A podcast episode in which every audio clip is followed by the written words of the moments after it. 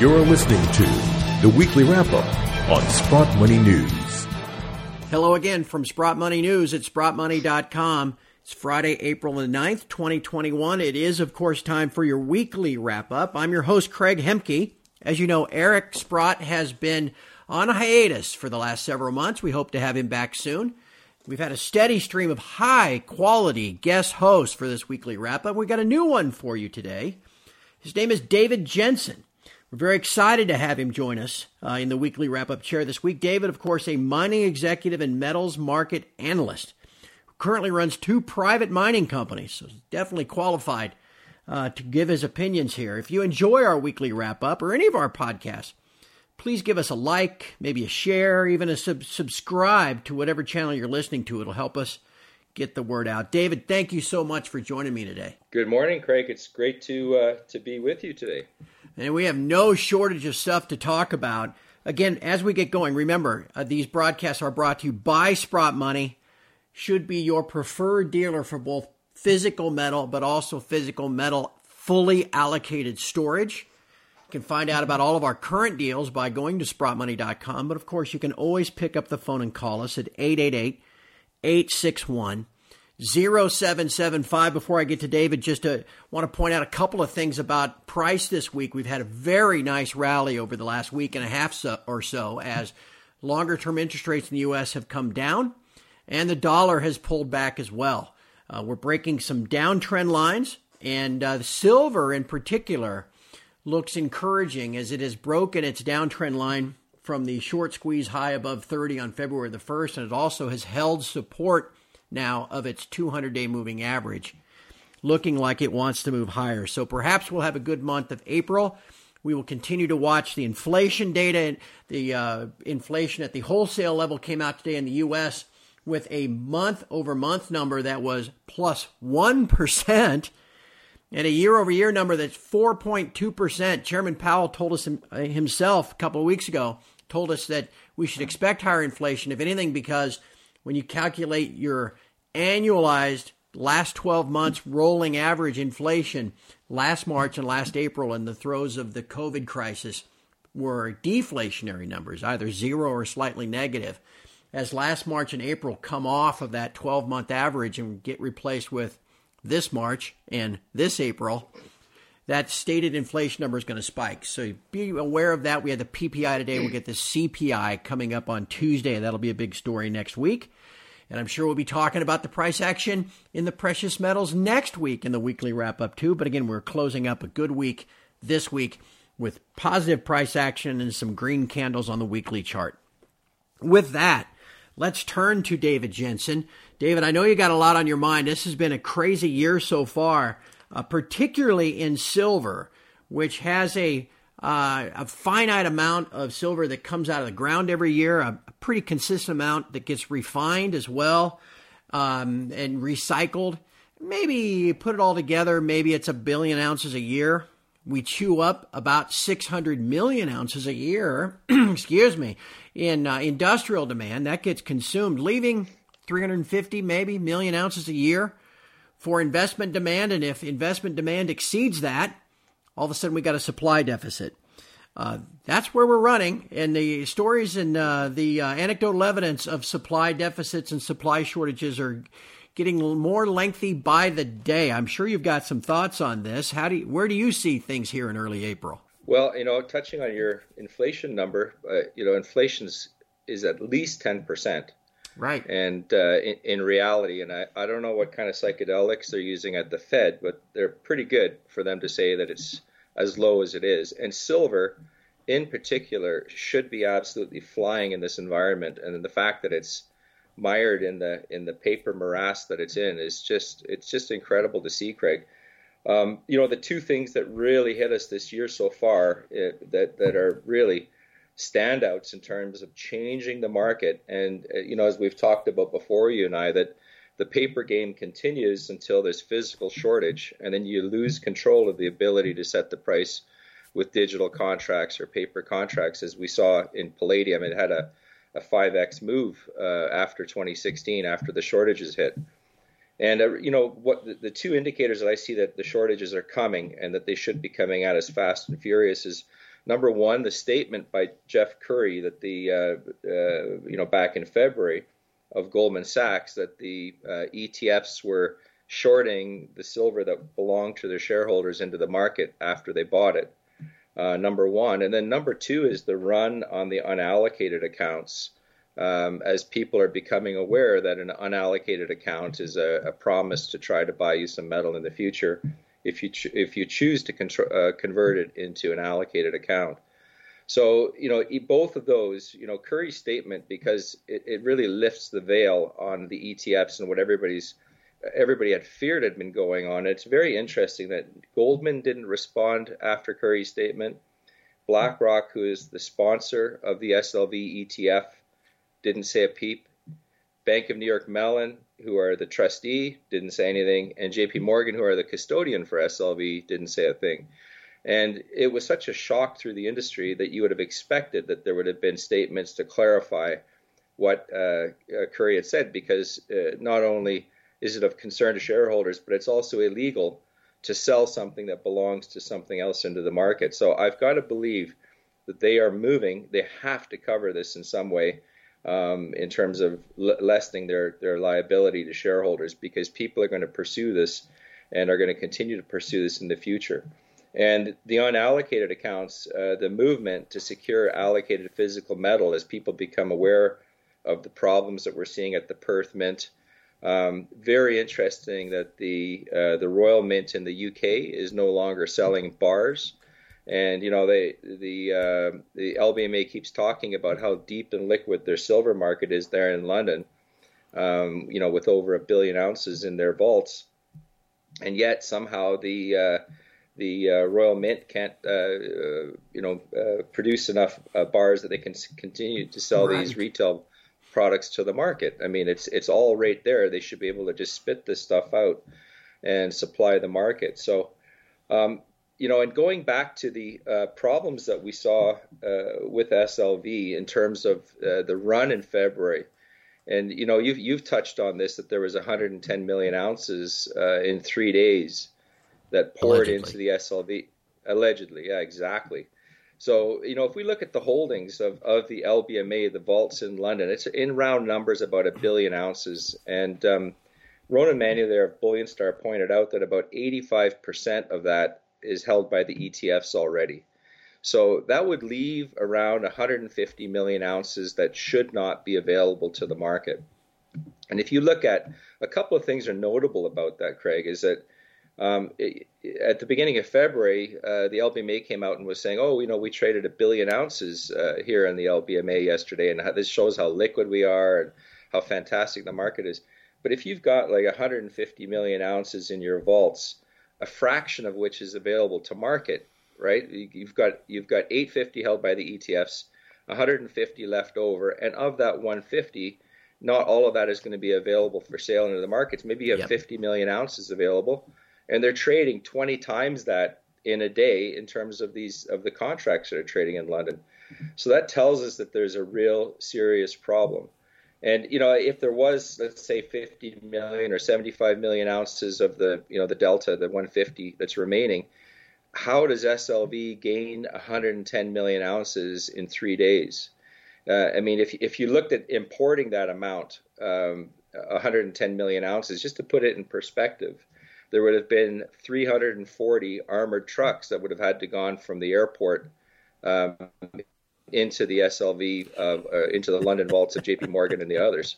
So I mean, and if they'd flown it into the into the London City Airport, it would have looked like the Berlin airlift all right. over again, right? right? I mean, incredible to move that amount of metal.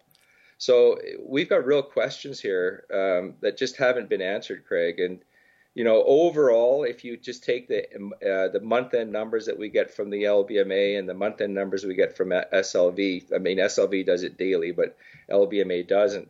I mean there there was at least 50 million ounces that would have had to have been moved, um, or sorry, 72 million ounces that would have had to have been moved um, uh, into London, and the LBMA data is just showing about 21 million ounces uh, in terms of the increase in vault holdings um, over four months from November through to February. So the numbers just don't add up. And um, you know we're seeing this this movement into physical metal with the with the uh, Wall Street silver movement, and I, I just don't think it's going to stop. And I think that there's tremendous shortages out there in the market. The fact that the Mexican uh, mint stops producing and, and the Royal Mint now is, is seizing up on the bars, there is serious trouble coming, my friend. U.S. Mint as well. We'll add them to the put that log on the fire. And as you said, um, the, the, what people are figuring out, things like the SLV. If you say, "Oh yeah, I own silver. I own the SLV," no, you don't own anything. You own exposure to price. You know, if silver goes up right. or silver goes down, that price that's determined through the trading of the futures contracts, then you've got that. Yeah. But you don't own silver. And people are figuring that out now with the unallocated accounts too. Look, I understand why someone would buy an unallocated account. They think they can come get their silver, you know, in the future if they ever actually want it. But in the meantime, they save on right. insurance costs, they save on storage costs, and the rest.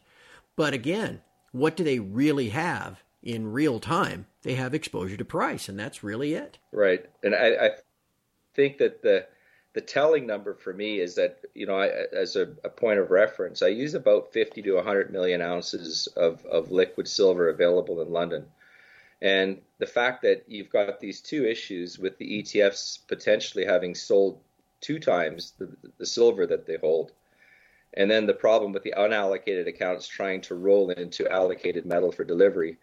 We've got you know serious problems in London. Is the physical metal market? The COMEX is not the source for metal uh, globally in, in, physical trading. And the, the fact that these numbers are so tiny in London is that you know we, we've got a, a very serious movement coming up in this uh, in this market in terms of both availability and the price movement should start thereafter. But you know the fact that the market market's still stuck in the twenty five dollar range is just to me there's a complete disconnect there and it's almost like this elephant is just absolutely sitting on the head of silver and silver investors. Um, uh, but it will be removed by physical shortage, and it is interesting to see the cutting off of supply of metal from these major sources. And I want to go back to palladium because you and I watch palladium very closely from 2016 to 2020, and now it's even moving up again now in 2021.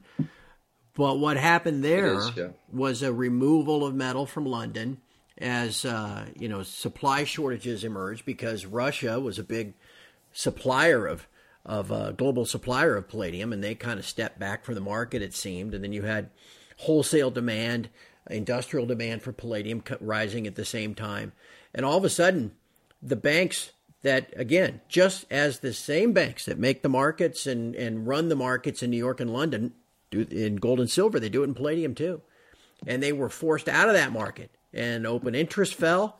Uh, bank net positions uh, basically evaporated to back to neutral, and price moved toward just physical pricing. And we've seen palladium, as you said, go up four to five times in a period of what about three years, maybe? Yep, absolutely. And if we look at things like uh, um, uh, iridium, I mean, it's now trading at at uh, six thousand bucks an ounce, and that was like a fraction of that number. Uh, uh, just just a few months ago in December, it started to move up. I'll just pull up a price chart here, just to give you a sense of how these markets move. It's sixty two hundred bucks an ounce now. Um, uh, at the at the at the end of last year, it was in December. It was it was about seventeen hundred. And so this is what happens with metal markets where there's an actual shortage. You've seen it in iridium, you've seen it in rhodium, which are both platinum group metals. You've seen it in palladium. Um, that the you know with the printing of money, that the, the real physical assets start to disappear from the market, and it's it, it's a form of Gresham's law, if you will, that that uh, bad money drives out good, and that bad money or bad currency drives out good assets is that these assets just dry up. And historically, it was platinum that moved first, silver that moved second, and then gold that moved third um, in the 1970s when the prices started to run. And this is exactly what we'd be expecting to see now: is that the that the more uh, rare uh, metals that are more difficult to get into the market are the ones that are going to move up in price first. And you know, lo and behold, we're seeing it. And it's just a question of time um, until the physical demand starts to short circuit this paper market um, uh, in London, especially, and then also in New York. It's going to drive the price much, much higher. And I think what you're saying, David, is you know there's a time and a place when unallocated accounts and ETFs and and just simple price exposure that's fine. You know, if that's all you're looking for, there, there's mm-hmm. a time and a place where that's fine and, and works just fine. Uh, that right now is not. We're not in that time and place. I think is is your message. Exactly, and I, you know, I I really see the. I'm coming from the mining industry. I'm a big fan of of mining shares, but given the current backdrop of the problems in the banks, and seeing how leveraged they are to uh, loans uh, and bonds as their assets, it's it's uh, over 90% of their assets is very typical for a bank to have bonds and loans on that level. Is that as you have a decline in the economy, the banks become destabilized, and you know there's a very few people understand that here in Canada we passed a bank bail-in law uh, back in October 2016, and it just as happened in Cyprus and in Greece. It allows the bank to seize uh, assets uh, uh of, of the of the depositors in order to make itself whole. Now, right now, it doesn't let you seize the assets of a bank deposit holder. It can't do that according to the regulations. But the law is written up so that the cabinet uh, can change the regulations by what's called an order in council. So by by passing an edict by a cabinet resolution, they can change the rules of this Bank Bailout Act. And that's one of my concerns here is that people are, you know, looking with great faith at stocks and unallocated accounts and these other things without realizing that if they're held in the systemically important banks here in Canada, that Canada can enact the bank bail-in laws in an in an extreme emergency with order in council to to uh, to seize assets, and that's something I think people should keep in mind here. Is that you know I, I went from being really gung ho on the mining shares, uh, you know, four or five years ago, to being very circumspect now because of the passage of this law.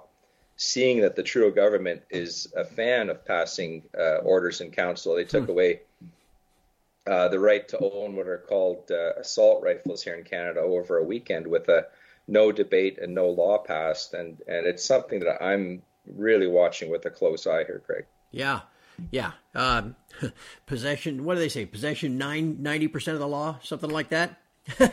get it in yeah. your possession. Yeah. Uh, if there's ever a time to get in your possession, it's now. And uh, they're even bank. I've I've heard. I remember hearing stories. What I know they're getting out of the the bullion bank business, but didn't Scotiabank used to run certificate programs too? Scotia, yes, they did, and they they had Scotia Mocatta, which was, I believe, almost a 300 year old company, and they shut it down uh, last December, which is very strange. They tried to sell it for a year and a half, but nobody wanted to get into the bullion bullion banking business in the middle of one of the biggest, you know, bull markets in history which tells us something. Yeah. Hey, David, in our time remaining, I want to get your thoughts on one other thing that happened yesterday. Uh, as a mining executive yourself, what do you think of the announcement of Endeavour Silver, one of the few primary silver miners that are out there?